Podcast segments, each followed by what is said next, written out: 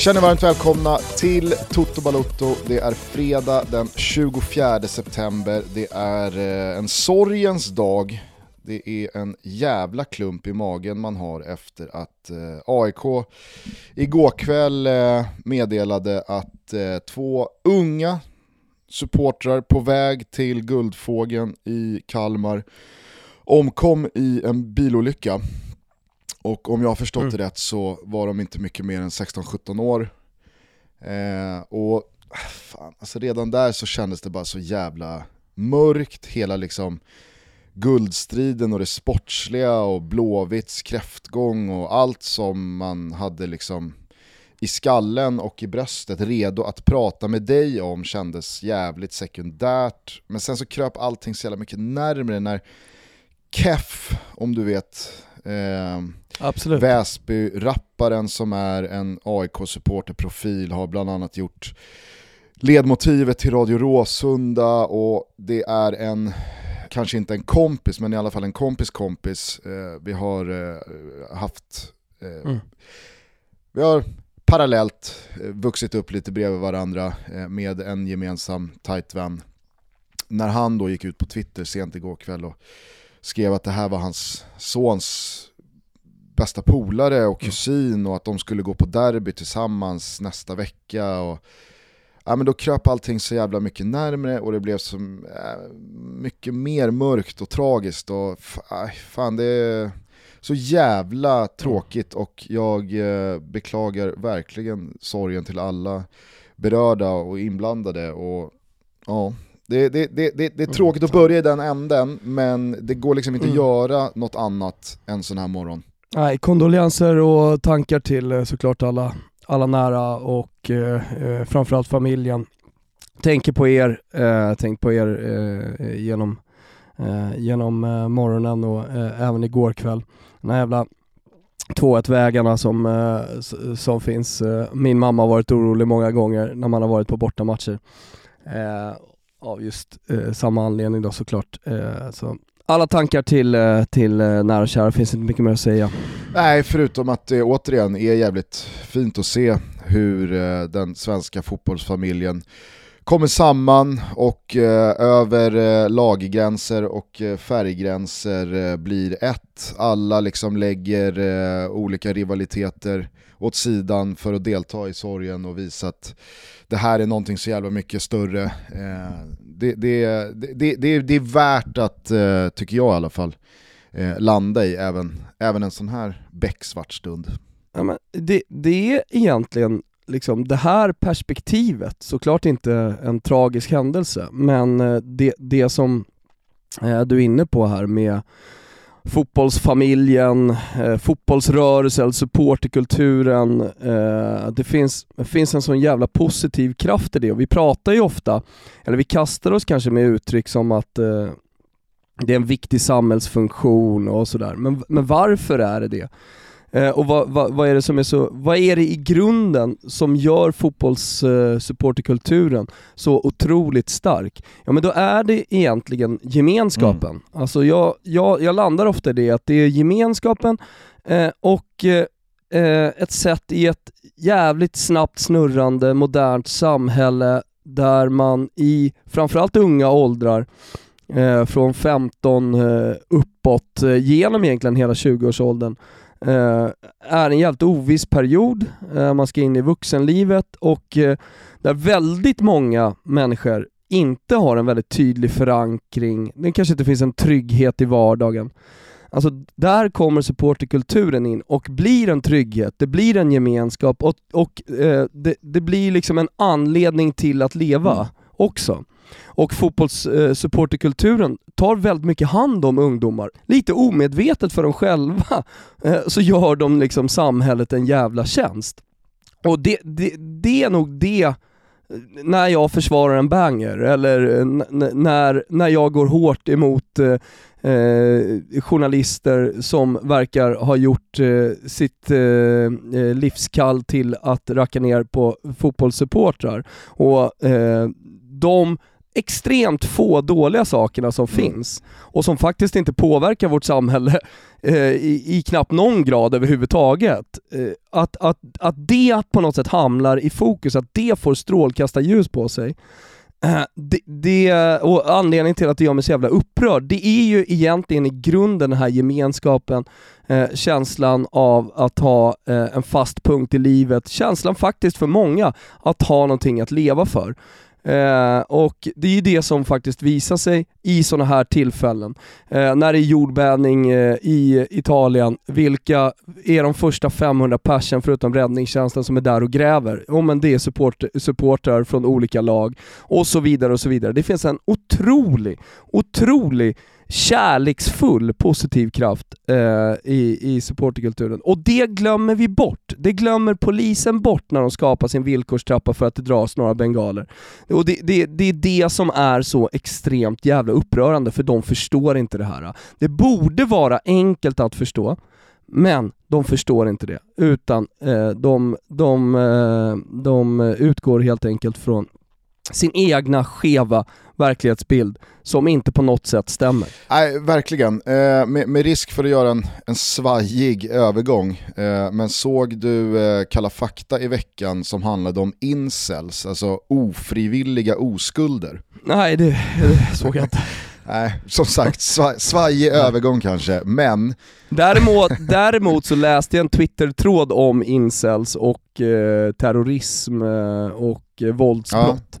Ja. Eh, eh, så så jag, jag, är med på liksom, eh, att det är uh, unga män, ofta med någon slags diagnos, som har hamnat lite utanför ah, Jag samhället. vet inte riktigt om det är så jävla liksom, mycket diagnoser. Som, Okej, okay, jag håller käften här ja, Gustav, nej, men... för att, det var, det, jag baserar allt på Jag läste Pascal Engmans ena bok här i serien om Vanessa Frank för något halvår sedan. och då var just liksom, huvud huvudkaraktären då en incel. Och så kände jag när jag läste, fan, det här är väl ändå lite överdrivet liksom, att det ska, det ska börja skjutas kvinnor på, på öppen gata eh, för att man eh, har blivit liksom avvisad eh, av dem genom åren och man vet inte riktigt hur man ska föra sig och röra sig i tjejers närvaro och sällskap. Och, ja, men man, är, man, är, man är liksom en, en ofrivillig oskuld mm. men man identifierar sig i den oskulden och man känner sig så jävla liksom, orättvist behandlad och missförstådd eh, och, och, så föds ännu mera hat gentemot liksom, ja, men den stora gruppen kvinnor på då nätforum med andra likasinnade incels och det här blir liksom en sån jävla gyttja av destruktivitet.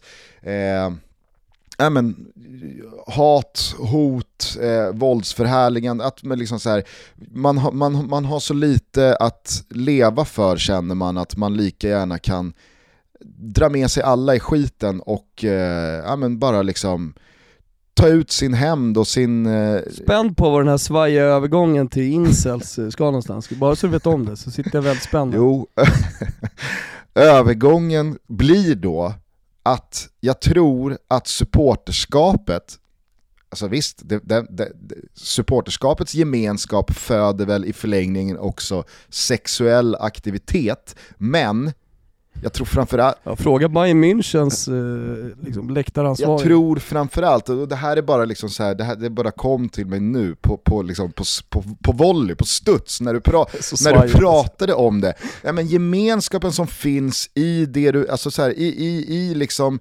livet många ges en chans att tillhöra, sammanhanget alla ges en chans att tillhöra. Det handlar inte om, och det har aldrig handlat om, att liksom hej, kom och var en del av att hata polisen, att eh, sula en bengal in i familjeläktaren eller att göra liksom upplopp på en tunnelbaneperrong. Det är ju inte det någon liksom söker sig till eller fastnar för eller välkomnas att bli en del av, utan det man får möjligheten att bli en del av bland likasinnade, bland killar, bland tjejer, bland äldre, bland yngre, bland eh, killar och tjejer från olika samhällsskikt, från olika socioekonomiska områden att bli en del av en gemenskap för att man har en gemensam nämnare och det är en större eller mindre kärlek till ett lag och en sport. Och så ses man på en läktare eller så ses man i en minibuss och man kuskar land och rike runt och man får med sig, tror jag, ett, ett sammanhang och en känsla av att jag duger som jag är, jag är okej, okay, jag är accepterad, man lär sig interagera med människor. Jag säger inte att man blir liksom en incel som vill spränga sin stad eller sin skola eller sin gata i luften annars. Men jag tror, som du är inne på, just den där biten, Alltså polisen har ingen aning om att det är en sån jävla fundamental byggsten eh, i vad supporterkultur är.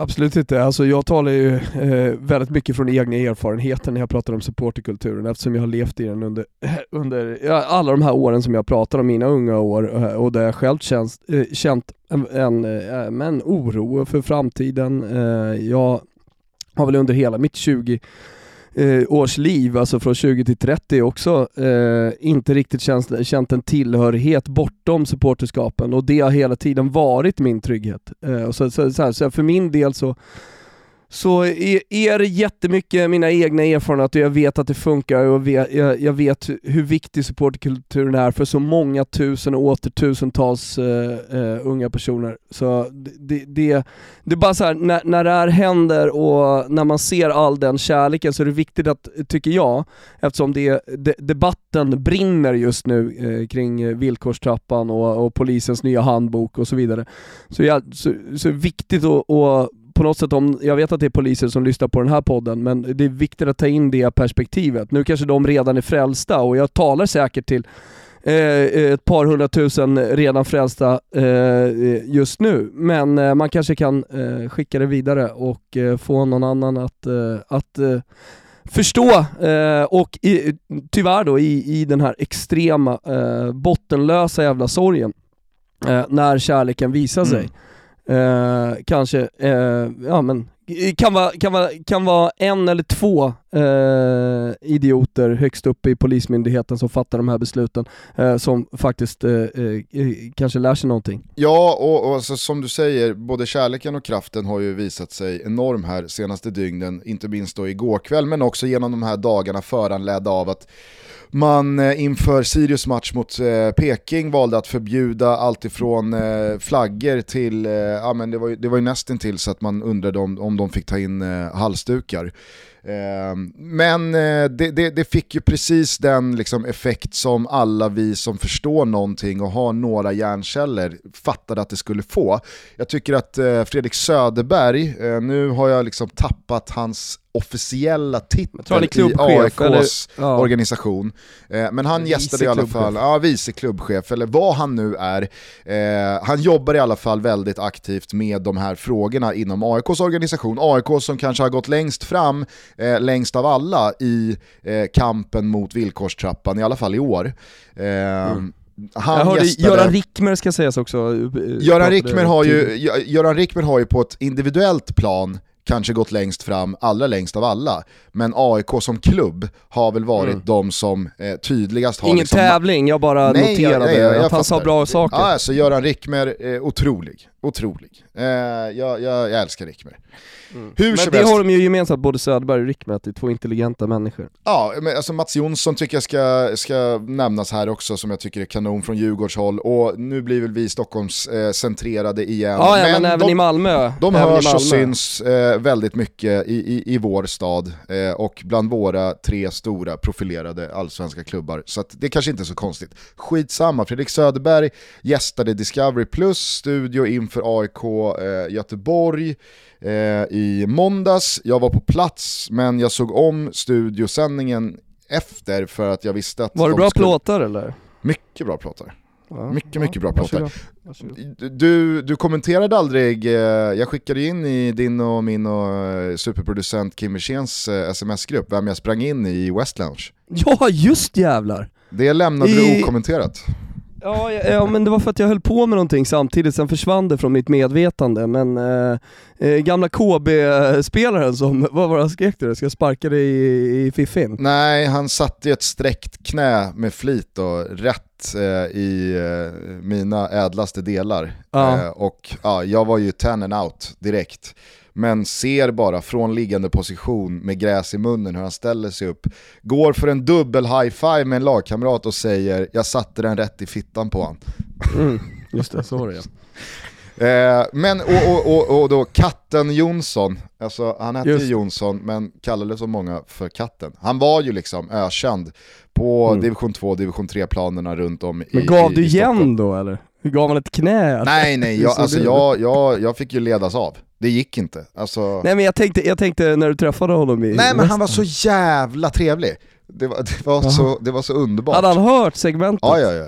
Så att uh, han kom fram och liksom, ja avdramatiserade hela mötet och tyckte det var så jävla fint att ses igen och äh, men, sa att han har, blivit en, han har blivit en helt annan person sen han la med fotboll. Det han, säger någonting om att han var fullständigt medveten om att det var ett psykfall ute på planen. och den poletten trillade ner hos mig först efteråt, att så här, kan det ha varit en konsekvens och ett resultat av hur han höll på ute på planen? Eller har det liksom en mer naturlig förklaring att han då de facto har bytt namn? Vadå? Han heter något helt annat? Ja, alltså antagligen, det är väl favorit på att han bara har gift sig med någon och så heter man Jonsson och så kanske liksom frun har, för att det var något ovanligt namn han hade bytt till. Eh, frun har något eh, härligare namn och så tänker väl han att ja, men det, det, är, vad fan, det är väl klart jag ska ta det namnet. Men någonting i mig kände att kanske har han liksom släckt så många där ute på plan att han, liksom, han vill bort från sitt förflutna. Eh, till och med i så eh, hög utsträckning att han är villig att byta namn. Toto Balotto är denna vecka sponsrade av våra underbara kaffeälskande vänner på Lavazza. Ni vet den italienska pansarkryssaren på kaffets mörka, spegelblanka och perfekt rostade hav. Och den här gången så skulle vi vilja öppna era ögon, öron och sinnen ytterligare. Det är nämligen så att Lavazzas kaffe nu finns som aluminiumkapslar. Vad detta är, är ingenting mindre än en perfekt balans mellan en äkta italiensk espresso och Lavazzas ständigt pågående engagemang kring hållbarhet. Aluminiumkapseln bidrar nämligen med netto noll CO2-utsläpp, pratar alltså koldioxid. Och det är inget mindre än fantastiskt. Men nu kanske ni tror att ni behöver frångå ert favoritkaffe från Lavazza för att gå över till de här aluminiumkapslarna. Ah, ni ska inte vara så lätt oroade. Självklart finns såväl Qualita Rossa som Tierra på kapslar, men även Qualita Oro och nyheten Crema e Gusto. En mellanrost med distinkt karaktär. Arabica och robusta bönor i en tango från Sydamerika, Sydostasien med en intensiv arom och kraftig fyllighet. Crema e gusto. Så är ni med eller? Lavazzas ikoniska kaffevarianter finns nu som aluminiumkapslar. Vi säger stort tack till Lavazza för att ni är med och möjliggör Toto Balotto för att er passion och innovativa inställning till era produkter gör livet härligare för oss kaffeälskare. Hörni, vi har eh, superveckor här tillsammans med Enneli Man. Hösten har kommit och det gäller att fylla på garderoben med snygga prylar, med funktionella prylar. Och just nu vill jag slå ett slag för The Hitlist, höstens trendtips. Uh, vad är då trenderna nu i höst? Ja, men det ska väl inte Thomas Wilbacher, 42 bara sitta och berätta för er som är så coola och balla. Jag tycker att ni ska gå in på nlyman.com och själva spana in deras hitlist. Koden TOTO20 ger er just nu 20% rabatt på alla deras sköna trendplagg, men också såklart då övrigt sortiment. Folk som sitter och vilar på hanen, gör inte det. För att eh, koden TOTO20 den gäller nu. Vill man vara trendig och spendera lite mindre pengar, ja men då gäller det att agera. Koden är alltså TOTO20 in på nnyman.com. Köp de senaste trenderna. Vi säger stort tack för att ni är med och möjliggör Toto Balotto. Hur som helst, det var jättebra plåtar, det var en fantastisk eh, allsvensk kväll. Vi ska återkomma till det för vi ska snacka det sportsliga också. Det blir väldigt mycket allsvenskan eh, i det här avsnittet känner jag. Det finns så mm. jävla mycket eh, att prata om efter de här senaste dagarna. Men Fredrik mm. Söderberg stod då i Discovery studio och pratade väldigt bra om det här. Jag tycker också att Discovery ska ha en jävla eloge för att de gav det här verkligen en, en, en lång tid.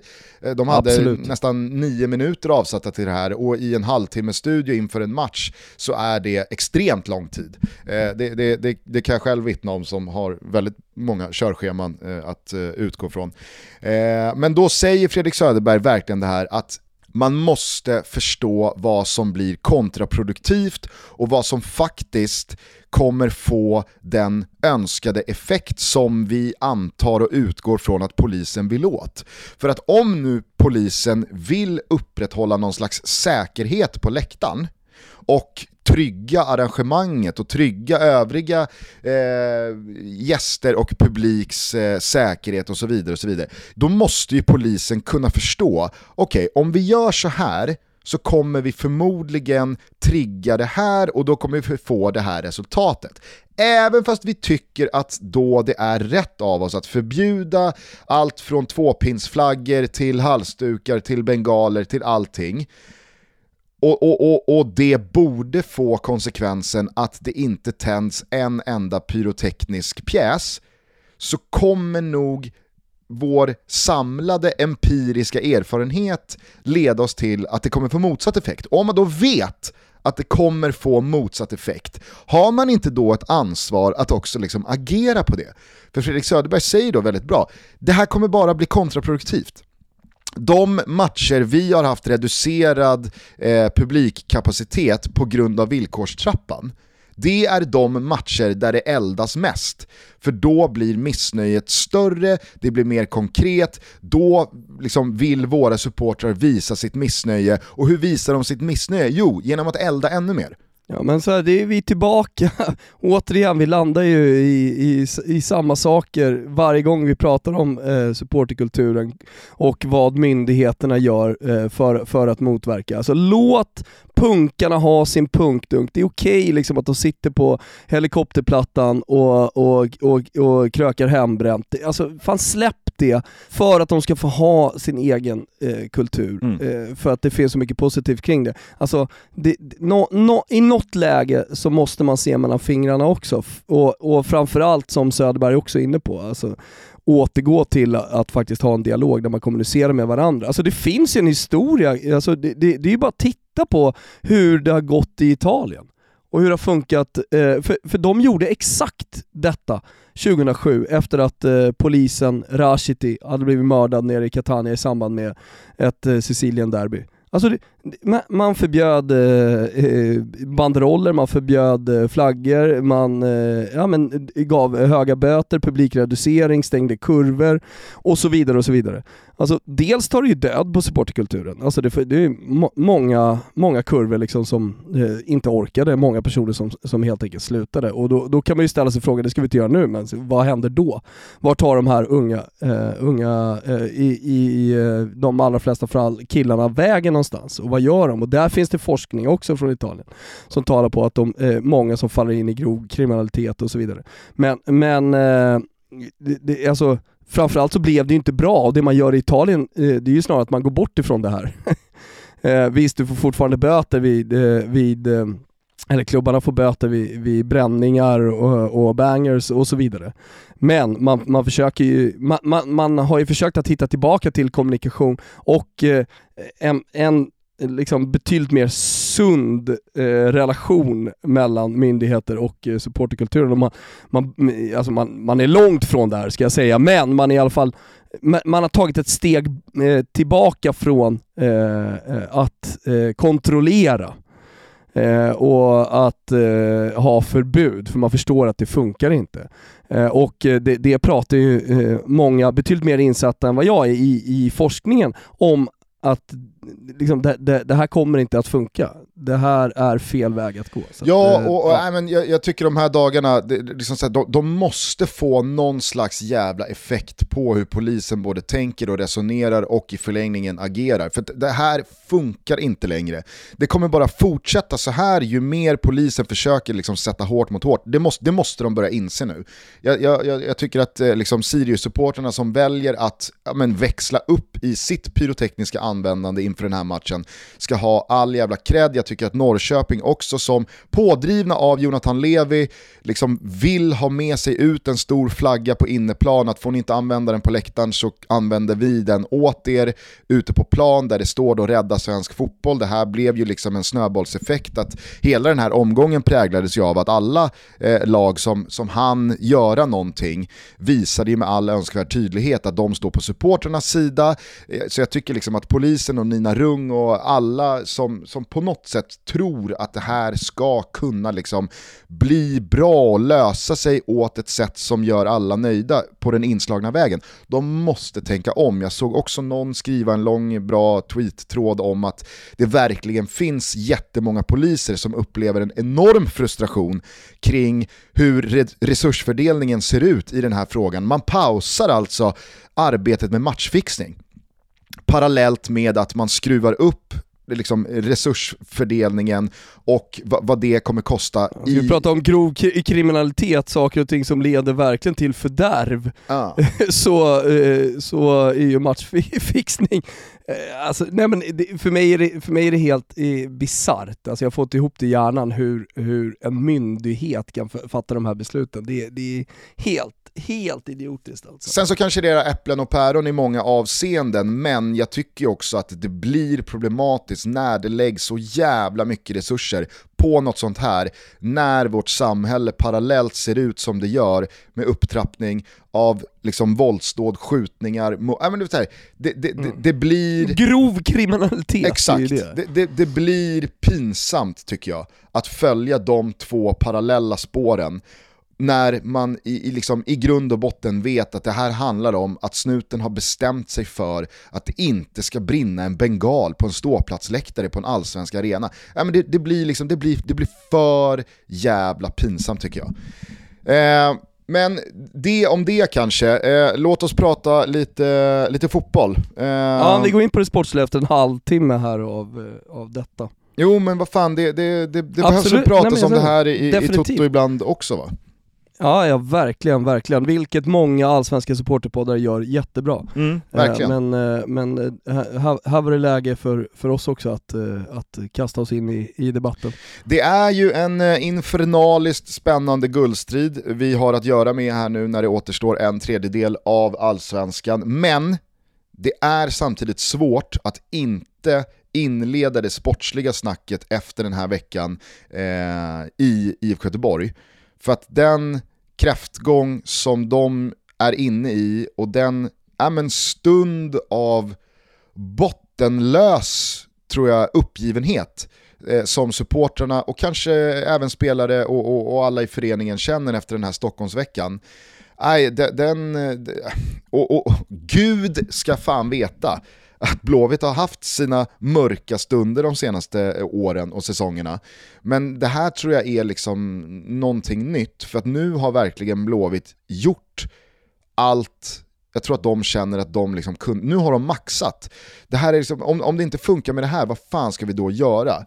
Eh, nu, nu föll det sig så också att man torskade mot eh, Hammarby igår med 3-0. Eh, klart och tydligt, återigen tidigt underläge, ett bedrövligt försvarsspel vid, vid en del mål, en, eh, en håglös insats som snarare andades, ja men, jag vet inte, kanske inte likgiltighet men, eh, men eh, i men alla jag fall... Pratade med, jag pratade med Jimbo igår, min polare som gör Bajen Samba-podden på Spotify. Mm. Han, alltså, han tyckte att det var pinsamt att se IFK Göteborg igår. Mm. Alltså, jag upplevde ha, samma sak på Friends i måndags. Det, ja. det, var liksom, det, det, var inte, det var inte värdigt att se Blåvitt se ut sådär. Nej. Och visst, alltså jag menar AIK inför eh, 14 000 som går för guld med de spelarna de har i laget och när de får en sån start och de bara börjar liksom trampa igång mot norra och, och få med sig publiken, ja, men det är klart att det, det, det, det är svårt att stå emot och herregud, det blev inte 8-0, men det var fortfarande en match och en halvlek och kanske framförallt en 20 minuters period där man kände att det här är, det här är liksom inte det här är inte, framförallt inte IFK Göteborg, men det här är inte ett lag som har i allsvenskan att göra. Alltså i alla fall inte med, inställ i alla fall inte med inställningen. Jag var med eh, i ett snack med IFK Göteborgs supportrar på Twitter, det finns någon Clubhouse-funktion där också.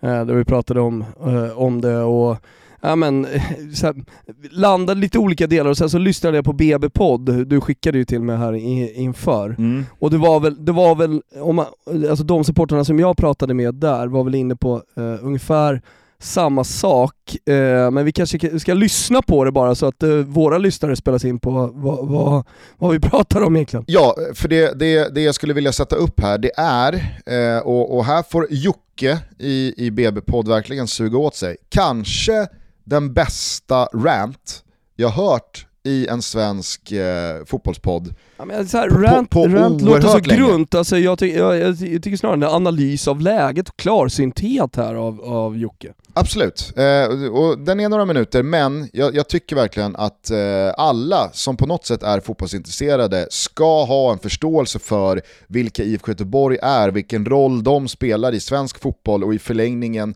även fotbollsvärlden. Liksom, och då är det här otroligt, otroligt bra, kloka och eh, verbalt fint ihopsnickrade ord som Jocke kommer med här. Nu kommer jag göra mig extremt impopulär bland väldigt många. Hopp. Men när jag ser detta gammalmodiga i IFK Göteborg ställa upp mot AIK och inte ha en chans, så, så, så, så, känner jag mer och mer att en stor del av anledningen till att det blir så här måste vara den liksom, saken som jag haft gnagande i huvudet under ganska många år. Och det är att, alltså det kanske är under, kanske under 20-årsperiod som vi har ställt allt vårat hopp i IFK Göteborg till våra gamla hjältar. Det är våra gamla hjältar som ska komma tillbaka och spela. Det är våra gamla hjältar som ska sitta på varenda jävla ledande position i IFK Göteborg. För det enda man vill det är att känna med magen att det var bättre förr när IFK Göteborg dominerade svensk fotboll och var ute i Europa. Så därför så är det så jävla enkelt att hemfalla till det här att okej, okay, nu ska vi ha en ny sportchef. Ja, men vilka har spelat i IFK Göteborg? Han ska ha hjärta för IFK Göteborg. På, på, samma sätt ser det ut i hela föreningen. Man går inte efter de som är bäst. Man går efter de som känns bäst. Eftersom man vill ha något man känner igen. Ja, men som ett exempel då på att det ändå är samma gamla gäng av spelare och polare som på något sätt kontrollerar allt som görs i klubben så har vi en sportchef som är en gammal spelare och han handlar sina spelare av en agent som också är en gammal spelare och inte nog med det så är de här spelarna han handlar, de är också gamla spelare. Tränaren vi har nu, det är en gammal tränare förvisso den assisterande tränaren är en gammal spelare. Om de här eh, tränarna och sportcheferna vill plocka upp nya spelare från U-lagen så tränas alla våra U-lag av gamla spelare. Akademichefen är en gammal spelare. Han har också varit en gammal tränare i klubben, en position som han sannolikt fick för att han är en gammal spelare och så fortsätter det hela jävla vägen. Och någonstans så måste man ju se, har det gått bra? För om det har gått bra så älskar jag detta. Men om det inte har gått bra så är det uppenbarligen så att alla gamla hjältar inte var de mest kompetenta för att de råkar finnas på andra ställen. Och det får faktiskt vara ett jävla slut på det här nu. Från och med nu vill jag inte se någon rekryteras till IFK Göteborg för att han har spelat i IFK Göteborg. Jag vill se alla som rekryteras till IFK Göteborg vara de som är bäst lämpade och inget annat jävla skit. Och som av en händelse så sätter jag mitt hopp här nu för att vi ska kunna vända den här utvecklingen till en gammal spelare. Såklart. Nej men för jag tror att det krävs någon som är totalt orädd, som vågar ta obekväma beslut och som har en extremt hög status inom föreningen som inte blir ifrågasatt när man tar de här obekväma besluten. Och det är den personen som idag sitter som klubbdirektör, nämligen Håkan Mild. Håkan, jag har tyvärr inte hela det fullständiga receptet åt dig. Men om vi ska bli en modern och inte gammalmodig fotbollsförening så är det ta mig fan inte 2007 vi kan ha som ledstjärna längre. Det funkar inte längre. Jag tycker att det här är så jävla, liksom, huvudet på spiken. Jag tycker att det finns en, en, en finess i hur han liksom återupprepar eh, ordet gamla och ordet spelare. Det finns en, eh, en, en, en, en knorr på slutet med att han sätter sitt hopp till, ironiskt nog då, en gammal spelare eftersom Håkan Mild är högsta hönset. Men sammantaget så tycker jag att hela kärnan i det han pratar om, det är fan i mig så jävla spot on. Och det här eller jag vet inte, du kan få fortsätta eh, reagera bara innan jag ska ta det här vidare. Nej men eh, det, det är lite som eh, när Gary Neville pratar fotboll i, i engelsk TV. Alltså saker och ting blir väldigt klart för en. Eh, det, det, är en väldigt nykter analys. Eh, det känns som att Egentligen så borde, borde alla sett det här långt innan. Och det är mycket möjligt att man har pratat eh, precis på det här sättet, eller på, på ett liknande sätt kring de gamla spelarna i klubben. Men jag har i alla fall inte hört det så här tydligt eh, och, och, det har inte blivit så glasklart för mig eh, tidigare. Nej. Eh, och, och, just, just det här, alltså det finns ju finns en otrolig lärdom också eh, att, att ta för andra klubbar. Att, jag, tror att, jag tror att eh, alltså klubbar generellt sett, inte bara IFK Göteborg, känner en trygghet i att eh, få tillbaka gamla spelare eh, och eh, sätta gamla spelare i eh, nyckelpositioner. Det finns ett tryck från supporterhåll ska jag också säga, att man gärna vill ha sina gamla hjältar tillbaka i klubben. Eh, jag vet det har varit väldigt mycket snack i Roma till exempel om Francesco Totti, inte bara, men det är det exemplet som kommer upp till mig. Paolo Maldini i Milan som under flera år ehm, hade problem med supporterskaran som inte ville ha honom i klubben och en, en, klubb som också kanske agerade därefter. Han kanske är Håkan Mild nu då. Det är klart att det kan bli rätt, men problemet här med IFK Göteborg är att det blir precis, eh, det, det, det, är precis i alla alla led som, eh, som det är, är, är IFK Göteborg-hjärtan, alltså inget fel i hjärtarna, men när man rekryterar hjärta före kompetens, det är då det blir fel. Och det är nog alltså, det, det är ett fel som många klubbar har gjort tidigare. Många, många klubbar. Absolut, men jag tycker och att... Och det skapar ofta, skapar ofta problem. Alltså, jag vet att jag, jag, jag, liksom, jag har nära till den italienska fotbollen, men eh, eh, Antonioni i Fiorentina i somras när han lämnade klubben för supporterna emot sig och så vidare, men är ju såklart en jävla odugling. Vad fan ska han göra där i någon jävla ambassadörskap och kosta pengar? Alltså, det här kommer en ägare in eh, som liksom, ser till klubbens bästa. Du gör ingenting här.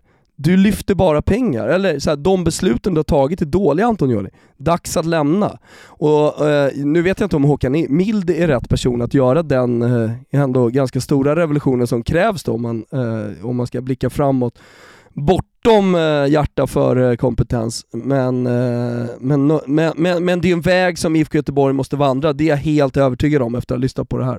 På det här så tror jag att det absolut sista Blåvitt behövde inför den här veckan, inför de här matcherna och med facit i hand då 1-6 och 0 poäng, var ju då ordförande Rickard Berklings liksom naiva ord om att IFK Göteborg både vill och ska förbi Malmö FF och det gärna ganska snabbt. Alltså det, är så här, det är det absolut sista som ska sägas inför en sån här vecka, inför en sån här höst, när man ligger där man ligger eh, och heter IFK Göteborg.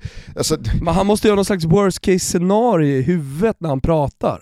Oh, alltså, nej, vad jag... händer om vi torskar de här två matcherna här nu? Nej jag vet eh, inte. Mot, jag, jag, uppenbarligen så fattar ju inte Rickard Berkling någonting eh, i, i, liksom, i, i, i något slags konsekvenstänk. Men eh, det, det, det jag då ville liksom landa i eh, efter att eh, du har sagt många kloka saker här kring just positioner i en klubb, eh, besuttna av då gamla hjältar, det är ju att Jocke understryker ju det jag tycker verkligen gör att IFK Göteborg står ut här. Det är ju tiden man har försökt med det här.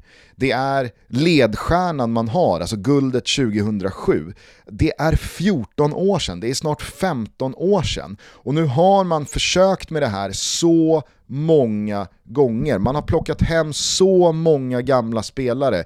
Nu har man samlat den här fikaligan. Nu har man gjort sig av med Poyas Bagi, försökt med Roland Nilsson men landat i att nej men nu är Stare här igen som var tränare senast man slutade på någon slags respektabel eh, placering i den allsvenska tabellen och inte bara vann ett cupguld. Men det, det, det, det, måste väl ändå nu vara så att Jocke sätter huvudet på spiken kring det som är IFK Göteborgs stålbad, T-korsning, skärseld, kalla det vad som helst. Att nu, nu får man faktiskt skrota det här. De, de har tappat bort sig i vart gränsen går för hur många gamla blåvita hjältar och legendarer man kan stoppa in i samma buss och tro att det ska liksom vråla om motorn. Upp! Hur många år, hur många säsonger, hur många försök behöver man på sig för att landa i att det här är ju fel väg att gå, det funkar ju inte. Och kanske är Håkan Mild helt, helt rätt person som dels ja, men är en gammal spelare och har liksom IFK Göteborgs bästa eh, i, i, hela sig, men kanske framförallt för att han dels är då en, vad jag vill tro, kompromisslös ledare som fattar tuffa beslut, kan stå för dem och vågar ta dem. Jag vet inte, men igår så kom då Markus Krunegårds Askan är den bästa jorden till mig. Jag vet inte vad du har för relation till, till uh, den här låten. Uh, men, uh... Senast jag träffade Krunegård var ju på finalen i Alla mot alla förra året. Ja, okej, okay. ja just det. Ja. ja. det är min relation.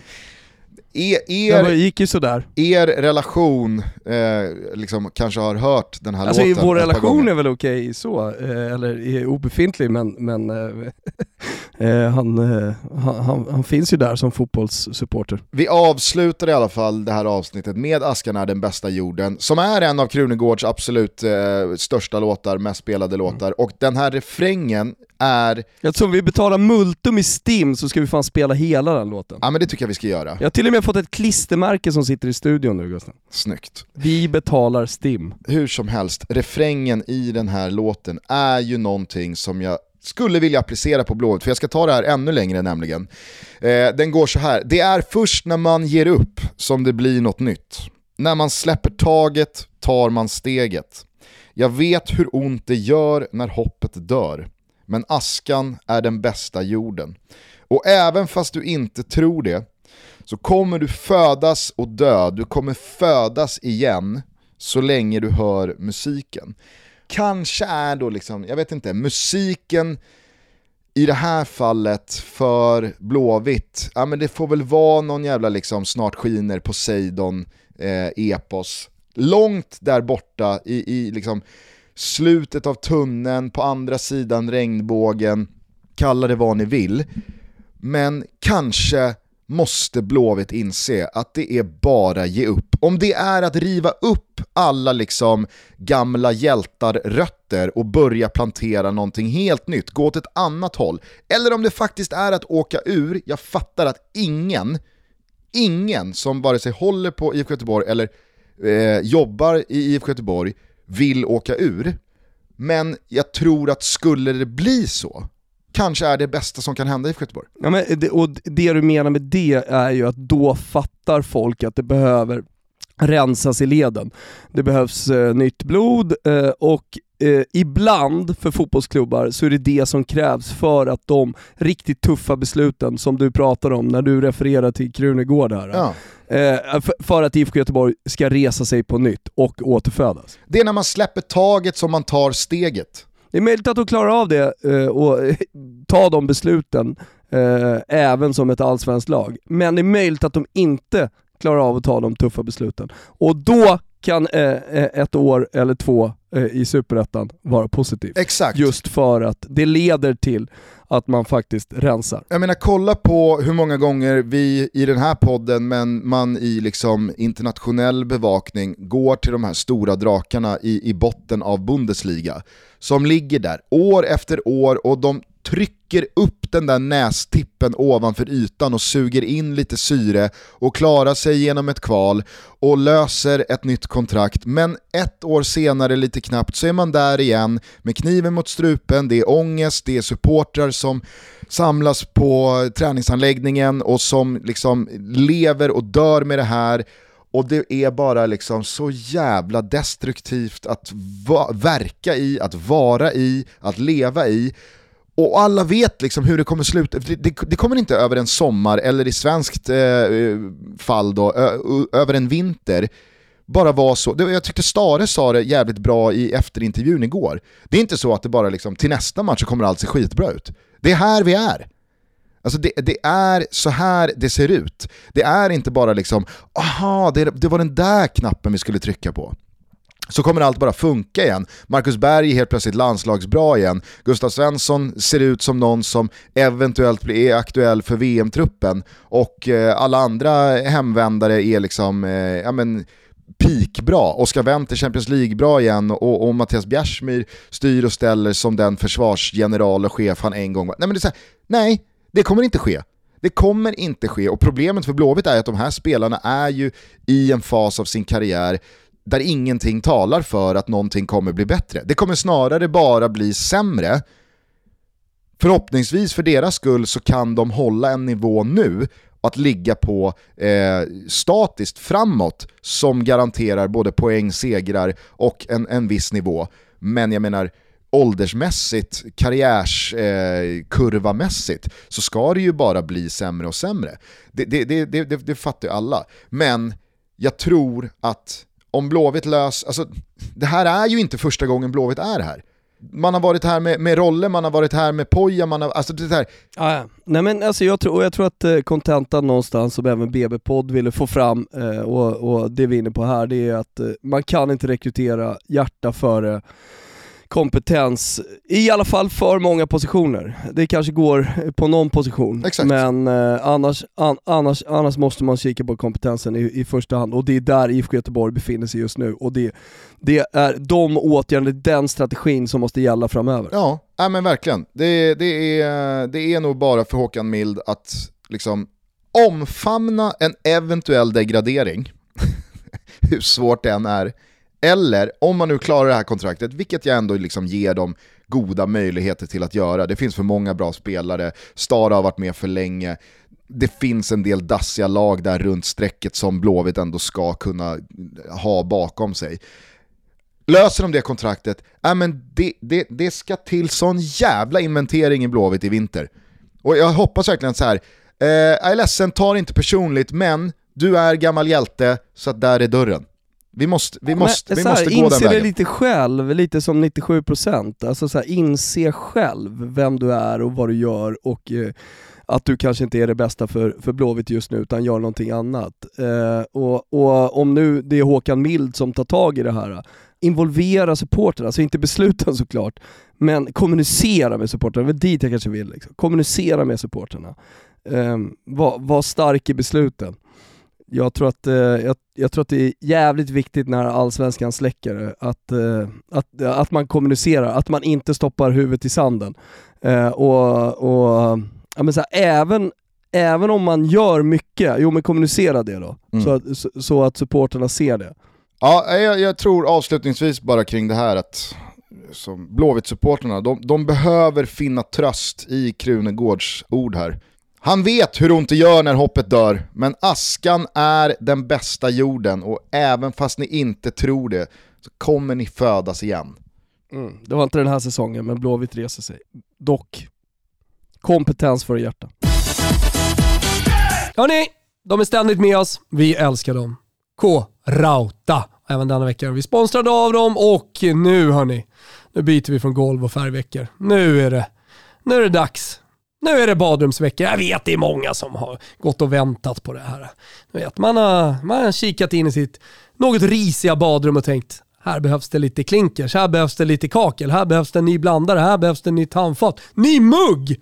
Den har man suttit på lite för mycket. Äh, men nu måste ni passa på. Det är nämligen 20% på Svedbergs, men inte bara. Och vi har ju precis renoverat badrummet här i studion med just prylar från K-Rauta och med 20% på Svedbergs. Då vart det inte så jävla dyrt. Som många tänker kanske att det ska vara när man renoverar badrummet.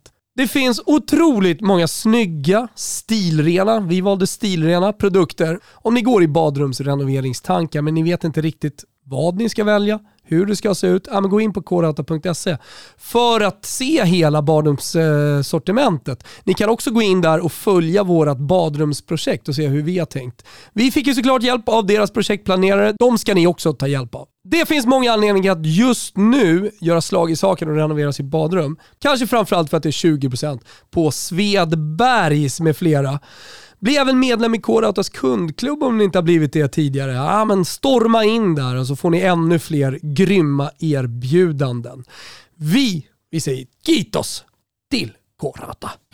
Vi är denna vecka sponsrade av Milkvist och det är med stor stolthet jag säger det. Jag förstår att Milkvist är Sveriges snabbast växande skomärke med tanke på vilken otrolig kvalitet deras handgjorda skor håller. Handgjorda i Portugal och material då inköpta från de finaste garvenierna i Europa. Jag som har bott i Florens, ja jag är väldigt kräsen med mina skor. Där finns det ju dels väldigt många garverier men också väldigt många skomakare och jag kan säga att Myrkvist, de håller absolut toppklass. Och för den pengen man spenderar ska ni veta att man får väldigt, väldigt mycket sko som håller väldigt, väldigt länge. Och anledningen till att man kan hålla det låga priset är för att man inte jobbar med några mellanhänder. Det är såklart klassiska kostymskor i läder i mocka. Om ni kollar på Gusten i eh, uh, sändningarna då ser ni honom ofta sitta i ett par myrkvist.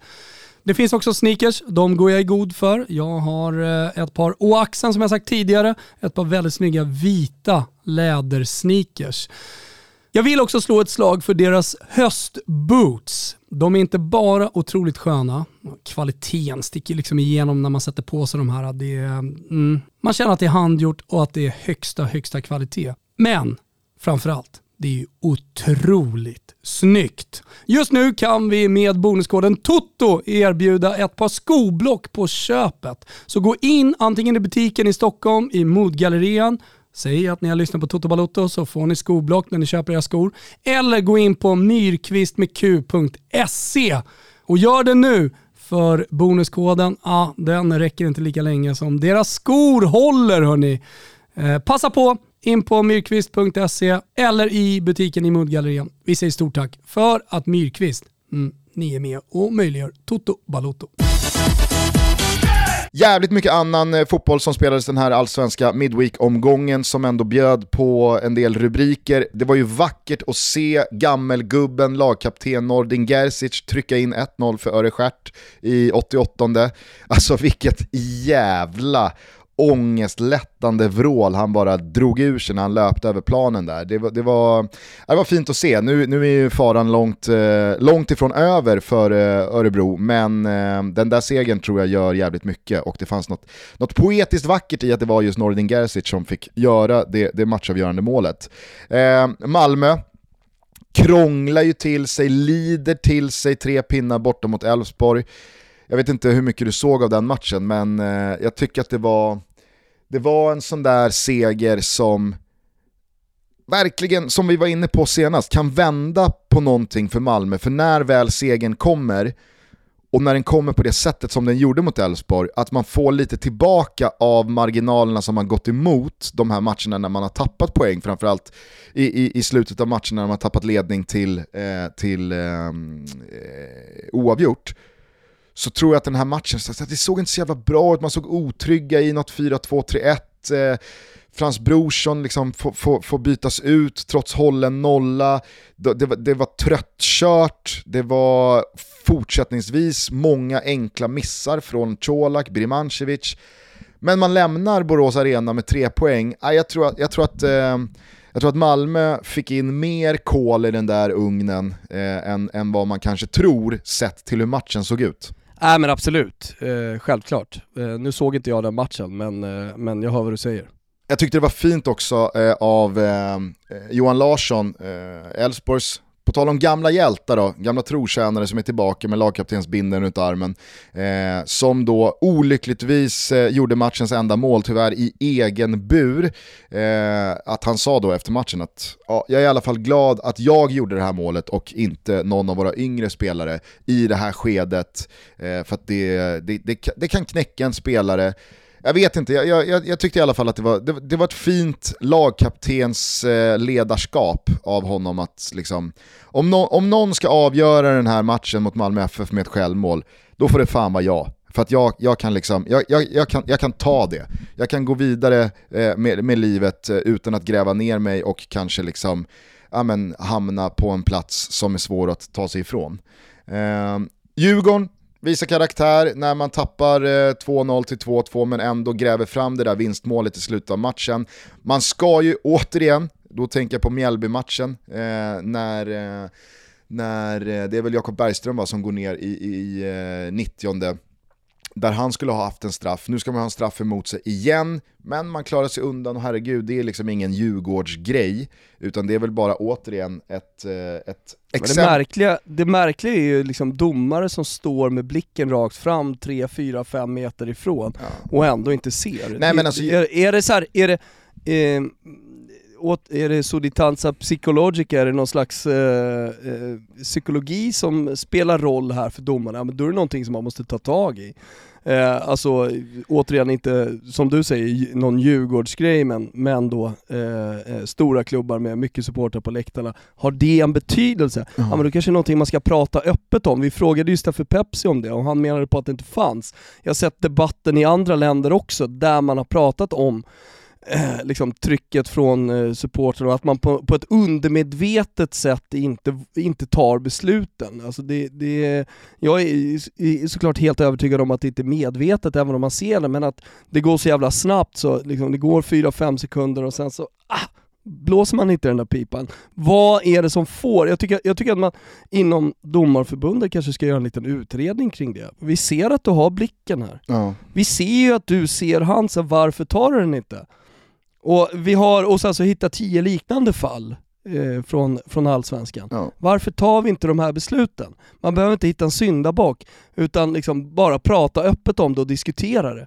För jag är helt övertygad om att det, det, det, det är en faktor och det är någonting som eh, människorna som domarna är Eh, kan utveckla sig. Absolut, jag tycker Ekvall, eh, Patrik alltså, eh, skrev om det ganska bra i veckan här, att det blir, liksom, det blir lite löjligt att inom svensk fotboll prata om att stänga av domare och man, man börjar snacka om komplotter hit och konspirationsteorier Problemet blir ju att, det, konspirationsteorier att domare... dit och, ja, men, och, och, som, e- och som Ekvall då retoriskt frågar, vem ska döma då? Alltså liksom, Ska vi, ska vi ta upp domare från division 2? För att jag, jag är ju också av åsikten att liksom så här, man, man, man, man har de domare som fotbollen förtjänar.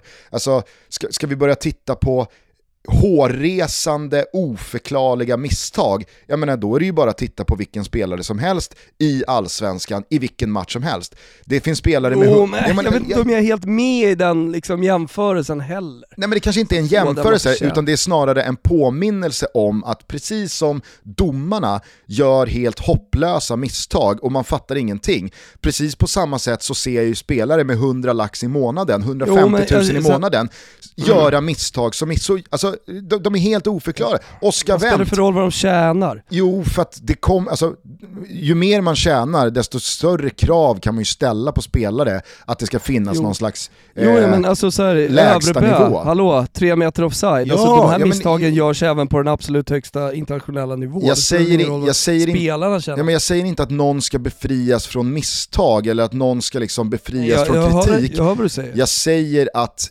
inom fotbollen så upplever jag att många ibland har svårare att köpa att domare gör misstag än att man liksom eh, kommer ihåg att spelare gör motsvarande lika jävla märkliga Fast jag tycker inte misstag. det finns någon korrelation mellan en spelares prestation och en domares prestation. Det är två helt olika saker.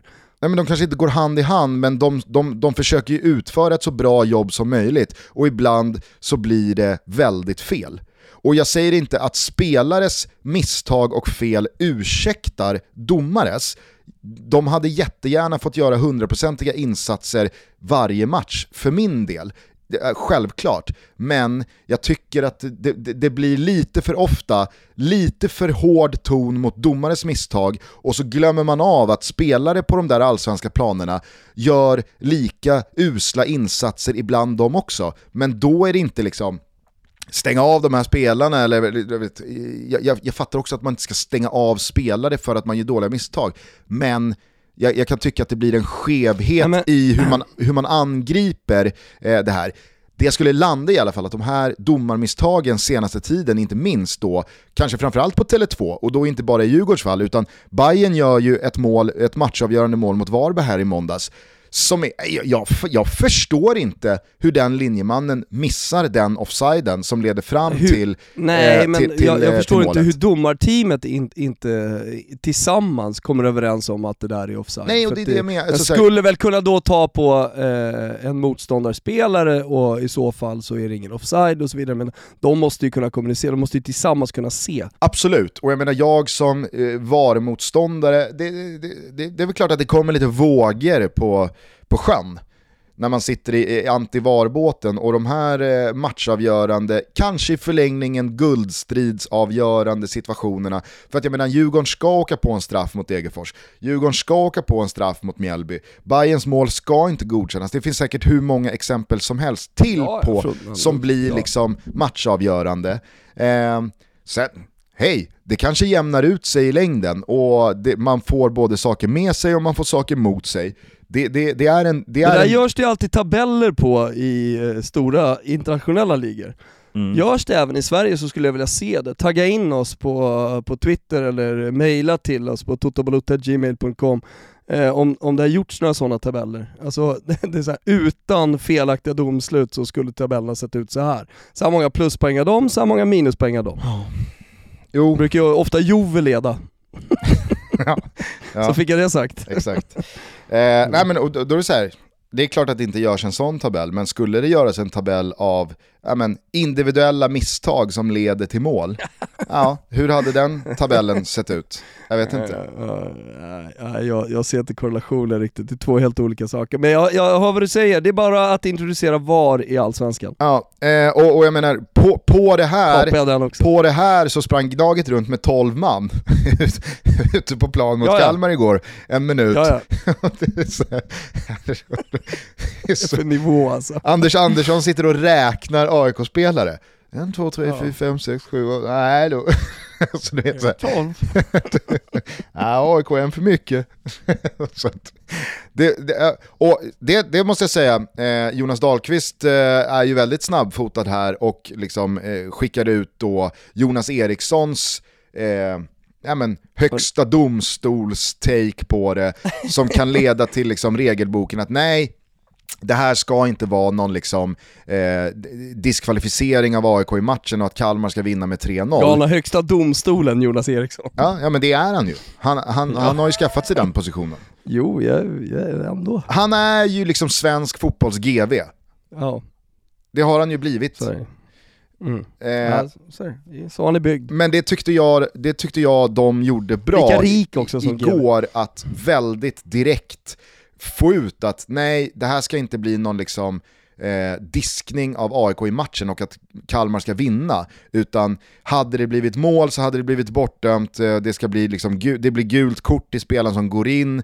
Ja, alltså mm. Att man, att man, ja. att man visar annars är det lätt att, och, och, annars är det lätt att det spårar. Exakt, det är lätt att det blåser upp till storm. Jag, lovar såhär, utesluter allsvenskan hade kommit upp. 3-0 ja. VO hade väl varit den, eh, den, eh, vanliga taken. Men jag menar så här, jag fattar att det händer i hockey när sex spelare samtidigt ska hoppa över någon sarg och att det blir något räknefel här och där. men, men, men, då finns också en två minuters utvisning att Sylvegård tillämpa. Är inte riktigt med i pallet liksom, hoppar in på isen. Nej, men att, men att man i liksom en allsvensk guldstrid Ja, nu är Gnaget 12. Alltså, det var så. Det är, ah, så, som, som liksom VAR-motståndare, som någon som tycker att liksom den tekniska utvecklingen går för snabbt, springer för snabbt i vår svenska fotboll, så är man tyst den här veckan. Jävlar vad tyst jag är den här veckan. Det, det går liksom inte. Tycker cred också till Bayern som reser sig efter både uttåget mot Basel och derbysmällen mot Djurgården med två mm. segrar och sex poäng den här veckan. Och nu har liksom, eftersom Ja, men, eh, både, både AIK eh, och Djurgården tappar poäng i den här veckan. Eh, jag tycker eh, alltså man, man hade med sig in att Malmö och Elfsborg skulle mötas. Att man då liksom ger det chansen att säga nej fan, vet du, den, här, den där topp tre vagnen har inte lämnat perrongen än. Det tycker jag var starkt. Jag var, jag var imponerad av Bayern igår, i synnerhet första ja. halvlek och frisparksvarianten som, som leder fram till 2-0. Hatten av. Mm. Och eh, hatten av också för Henrik Rydström och det han har gjort med ja. Kalmar FF. Alltså att, att uh, stå på sig och att inte ändra på eh, principer. Nej. Alltså alla såg att, eh, inte minst Jens Fjällström, att det såg bra ut i inledningen på säsongen rent spelmässigt, men man nådde inte riktigt de resultaten som man ville. Eh, men, men, på sikt, med hårt arbete och eh, tro på det man gör, eh, så har också resultaten kommit. Och, alltså prestationen mot eh, AIK igår som jagar en guldstrid, den, är, den är faktiskt ruskigt, ruskigt starkt. Alltså det, det är ett kvitto på att Henrik Rydström jobbar, jobbar bra. Ja, Eh, och alltså, Men ändå ett begränsa, en begränsad budget och en begränsat spelarmaterial ska sägas också. Och här är väl ett bra liksom, motexempel till IFK Göteborg på hur en klubb till slut landar i vilken nyckelposition ska vi faktiskt ge till en gammal klubbikon, till en klubblegendar. Jo, vi kanske ska ge den till Henrik Rydström, den kanske största av oss alla. För att han är kompetent? Exakt! Alltså inte först för att han är... Kollat, kolla vad han gör i Sirius, vi trodde inte på det först. Nej. Kolla vad han gör, eh, vad han har lärt sig, vad han har blivit och då värmar man kompetens och så får man hjärtat på köpet. Exakt. Och då, då kan det bli det som IFK Göteborg egentligen söker. Helt övertygad om att det bara är en bonus att Henrik Rydström är den största i Kalmars historia, att åttan är pensionerad, för att det är inte därför han står där på sidlinjen. Exakt. Han står Exakt. där för att han är den absolut bästa tränaren Kalmar kan landa. Mm. Jag hade tänkt eh, Gusten att prata om Lilleströms resa mot toppen i den norska ligan. Jag hade tänkt säga någonting om Sergen Jalsin kontra Balotelli, eller Messi versus Icardi och gamla trekanter nere på Sicilien. Men jag känner att det här avsnittet, det ska, fan få, det ska få vara ett allsvenskt avsnitt. Det har vi typ aldrig gjort, men, men eh, vi lämnar helt enkelt den internationella fotbollen åt sidan här. Ja, alltså jag vet inte riktigt. Det, det, det, det var en liga... Nej, du ska bara omfamna det jag säger. Tycker väl ändå att vi bara kan liksom snabbt svepa igenom vad vi inte inte väljer att liksom eh, landa Jag sa väl de topp tre grejerna som, som vi inte landar i. Jag blev nyfiken på Vad fan gamla, har du mer? gamla trekanter på Sicilien. Den, ja, eh, vi får lyssna till eh, eh, på måndag. Ja, det blev jag nyfiken mm. på. Nej, men det, var, det var ju en ligacup-omgång som eh, jag tycker eh, inte sa så mycket förutom det vi alla redan vet, att Ole Gunnar Solskär inte ska träna Manchester United. Det, det, finns liksom noll spelidé, det finns finns noll fan vinnarmentalitet i det där laget och att man Visst, ligacupen är ligacupen och för Manchester United så kommer det väl dröja ganska många år innan det blir en titel som på något sätt gör någon slags skillnad. Men det kanske är, eh, eller det är väl Manchester Uniteds absolut rimligaste titelchans. Den, den pissar man bort direkt om man gör det hemma mot West Ham. Eh, nu, nu, eh, nu gör ju Ole Gunnar Solskär livet eh, liksom ännu surare för sig självt och med det här nyskrivna kontraktet så ökar pressen än mer. Men det ska vi inte prata om. Eh, Hakimi räddar eh, Pochettino undan den värsta kritiken, eh, men PSG borta mot Mets, det var ju liksom återigen en insats som är så här, ja, men, Jag, jag landar i fem ord när, när, jag, när, när jag liksom såg den matchen. Ja, okej. Okay. Vad fan är det här? Alltså det, det är ju det man känner när man ser PSG. Jag känner exakt samma sak mot Club Brygge, samma sak mot Lyon. Alltså, vad, vad fan är det här? Vi ger, vet du vad, vi ger dem helgen och så, och så ska, vi, ska vi ta ett grepp om det där på, ja. på måndag. Vi ger dem helgen. Så nära att Spezia går upp till 3-1 eh, i, mm. i eh, mitten på andra halvlek. Och då är ju, eh, jag vet inte var eh, Allegri ja, hamnar någonstans Då är de ju förbi skärselden nere i helvetet, men de, de, de löser det till slut. Men ser du Juventus kvittering? Ja, ja. Alltså, jag vet inte vem det är, jag tror att det är Verde som ska försöka förhindra en hörna. Mm. Så att han löper i kapp bollen och istället för att bara slå ut den till inkast så stannar han den liksom på kortsidan, på den förlängda mållinjen. Och då liksom en, en, en jävla vildhundskesa kommer liksom mm. jagande och får fånga upp den där bollen, gör en gubbe, gör två gubbar, gör tre gubbar, tunnlar någon och så trycker han in kvitteringen. Alltså om, om, Verde bara, om Verde fattar i det där läget att i ledning 2-1 hemma mot Juventus, i det läget Juventus befinner sig i, då kan man inte hålla på och stanna en boll men inte kunna bromsa sin egen kropp på eh, kortlinjen här peta ut den till inkast, undvik hörnan och bara liksom ha åtta gubbar på rätt sida bakom bollen. Ah, det, det, när, när Kesa hinner upp den bollen, innan han ens gör mål, så, så ser jag bara att ah, nu, nu kvitterar de. Och när Nej, de kvitterar, ja då vet man ju vad som kommer hända. Nu kommer någon, förmodligen någon oväntad jävel kliva fram här, göra 3-2 och så tar Juventus den där segern, precis som Malmö tog den där segern, som innebär vad då? 18 kommande 6? Ja. Men hörru, nu håller du på att förstöra vårt fina allsvenska avsnitt här. Jag vill att vi ska blicka lite framåt bara via Toto-trippen i helgen Gusten, är du med på det eller? Ja, jag tänkte bara att vi skulle kort eh, säga någonting om Karim Benzema, men visst, Hej! Äh, men alltså hey. så här, hej, tror du, tror att den, äh, ska vi säga någonting? Jag har ju sagt eh, någonting, för fan det var ju två år sedan jag började prata om Karim Benzema, bara för att han gör mål igen. Helt plötsligt verkar det som att folk är förvånade. Nej, inte... Vad fan var det? var Martin, Ma jo men så här, Martin Åslund skrev någonting, typ, alltså, Karim Benzema, äntligen han blir bra. Alltså, fan, missar de senaste åren eller? Folk får upp ögonen för Karim Benzema nu. Ja, du är med fotbollsblind. Lyssna nu istället på vad jag har att säga här kring Toto-trippen. Du har ju faktiskt varit med och tagit fram den. Eh, så du kanske inte behöver lyssna så mycket. Men alla som lyssnar på Toto kan väl eh, bara vara med och rygga, för den här tror vi starkt på. Det är under 2,5 mål i Mjällby-Elfsborg. Så är det bara. Båda lagen gör mål i Arsenal-Tottenham, över 2,5 mål i Rom-derby. Tror att det smäller satan. Det kommer vara mycket känslor och Mourinho kommer säkert göra någonting som man eh, bara älskar. Skrek att, rakt ut i hattudden kvällen igår igår när eh, Pellegrini går upp med armbågen utanför straffområdet i 90 och tar sitt andra gula, blir utvisad, avstängd i derbyt. Det var liksom så här, det, jag hade hellre nästan tagit en Udinese-kvittering. Vet du vad jag känner starkt nu? Jag fick en så jävla magkänsla. Det här är Sagnolos derby. Ja, det får det gärna vara. Mm. Mm. Eh, över 2,5 mål, sista benet i Toto-trippen. Godbitar, boostade odds. Där hittar man det. Ni som inte har skaffat konto på Betsson.com än, ja, men gör det nu. Tänk bara på att om du är under 18 så kan du inte göra det. Har du problem med spelet så är stödlinjen.se som gäller. Helgens Toto-trippel, den här ska in Gugge. Så är det bara. Fick du med allt där?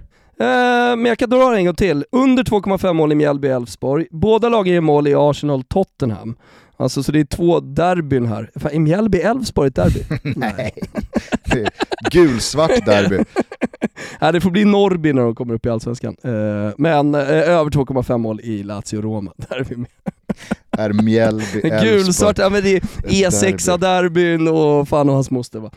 Det eh, finns väl någonting, no, någonting mellan liksom, eh, minkfarmarna eh, i, i, i Blekinge och eh, textilindustrin i, i Borås. Mjällby är ju inne i en ruskig 0-0-streak alltså. Eh, så att, mm. ja. fin, fin under, fin under. Härligt! Hörru du, eh, det var en eh, jävla fin stund igår man hade med Kviborg och eh, nattsuddarna som orkade tugga sig igenom Cadiz mot Barcelona. Det var ju avspark först 22.00, men med tanke på vilket skick Barca är i, såg du Komans presskonferens här i, i dagarna? Där han läs, läste upp ett club statement. Ja, på dålig spanska. Alltså, ja, det var smärtsamt. Ja, det var verkligen smärtsamt och det var, det, det, det var, det var ett smärtsamt budskap. För det var verkligen så här, vi friskriver oss här med ett tre minuter långt ihopsatt budskap från klubben som vi låter Koman läsa upp och så får ni helt enkelt förstå att nu kommer det gå skit, vi behöver inte hoppas på några mirakel i Champions League. Eh, vi, vi håller tummarna för att den ekonomiska prekära situation vi satt oss själva i genom usla beslut senaste åtta åren eh, kommer innebära att spelare från La Masia får samma möjlighet som Xavi och Iniesta att med ökad speltid blomstra och bli fantastiska. Men bara så ni vet, det kommer inte gå bra för oss Ställ inte in er på det, stötta oss gärna ändå, sluta bua och ställ er bakom liksom Barca. Nej, jag vet inte, det, det, var bara så liksom, det var så jävla ovärdigt Barca att skicka ut en sån kommuniké efter den insatsen mot Granada någon dag, några dagar innan. Och så följer man upp det då med Cadiz borta, Frenkie de Jong visas ut, Ronald Koeman visas ut, man hänger på repen sista minuterna, Sergio Busquets får liksom med lagkaptensbinden på armen. Skjuta en andra boll mot bollen i spel för att förhindra ett Cadiz-avgörande. Det, var bara så här, vad fan är det som händer här? Ja, det, är, det, det är total kaos. Det är... Hörru Gustav, nu ska vi inte förstöra vårt fina allsvenska avsnitt. Nej, det ska vi inte. Vi kan väl i alla fall bara påminna alla lyssnare om att det är en otrolig helg som stundar på Simor. Ja. Romderby, fotbollssöndag, Europa har premiär, säsongspremiär, Gugge öppnar studion 17.30. Det är ja, men Lazio-Roma följt av eh, Napoli mot Cagliari. Hur högt flyger inte detta jävla Napoli med Victor Osimhen längst fram? Jag vet inte, kanske vet de i studion så att de får svara på det. Och så rullar ju La Liga på parallellt med Champions League några dagar senare. På tisdag kör vi igen. PSG mot Manchester City, Zenit mot Malmö, Juventus mot Chelsea, Manchester United mot Villarreal. Du missar det viktigaste, alltså, jag sitter bara och väntar. Jag sitter bara och väntar. Alltså eh, Milan, Atletico Madrid. Nej, alltså du... Fan Gugge. Det är fredag, det är super fucking friday borta på Simor. Det är Hockeyallsvenskan, det är HV-Gnaget, det är Södertälje som tar emot Real Löven. Kom igen, kom in i matchen. Gå in på simor.se sport, skaffa er det abonnemang som passar er. Om det är GOAT-abonnemanget för fotbollen, om det är Premium Plus, ja men det får ni helt enkelt bestämma själva. Jag har med hockeyn i alla fall, det vill jag vara tydlig med. Ja, jag, jag tycker faktiskt att det är värt för alla som lyssnar på det här att påminna om vilka två abonnemang det finns att välja mellan. Antingen okay. så har man då för 299 kronor i månaden all fotboll från Serie A, all fotboll från La Liga, man streamar all fotboll från Champions League och så på det får man då hela Simors utbud, men eh, i sportväg även då PGA-touren, NBA, äh, men det är så jävla bra. Men man kan också växla upp till 499 i månaden, då får man på allt det här som jag redan har nämnt, all hockey från SHL och Premier League. Och all hockey från Hockeyallsvenskan, hallå? och Hockeyallsvenskan. Som körsbäret på Sitter tårtan. faktiskt och funtar lite, jag ska ut till Timo Nurmos äh, säteri här nu och kolla på en kuse tillsammans med Olen. Eh, Fan vad fint. Ja. Du, vet, du vet att Olen har eh, tre hästar i eh, finalerna i, imorgon, kriteriet och Oaks? Äh, jag vet, jag vet, jag vet. Jag vet. Det är Helt sick alltså.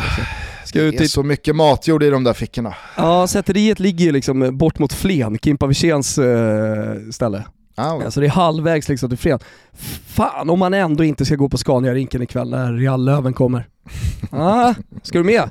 Ska du med Gugge? Nej, ah. nej det ska jag inte. Säkert. Däremot så tänker jag att det finns ett, eh, det finns ett par bjässar i Hockeyallsvenskan som också borde lyssna på Askan är den bästa jorden. Så är det. HV, HV-gänget.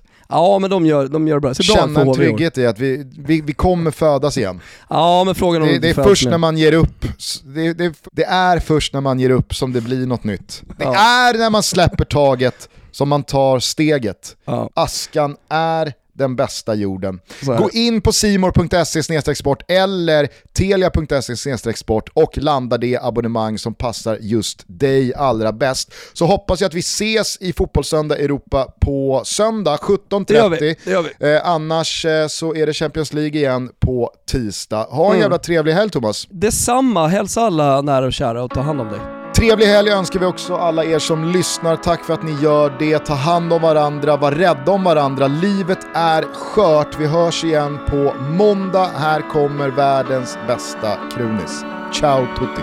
Ciao tutti.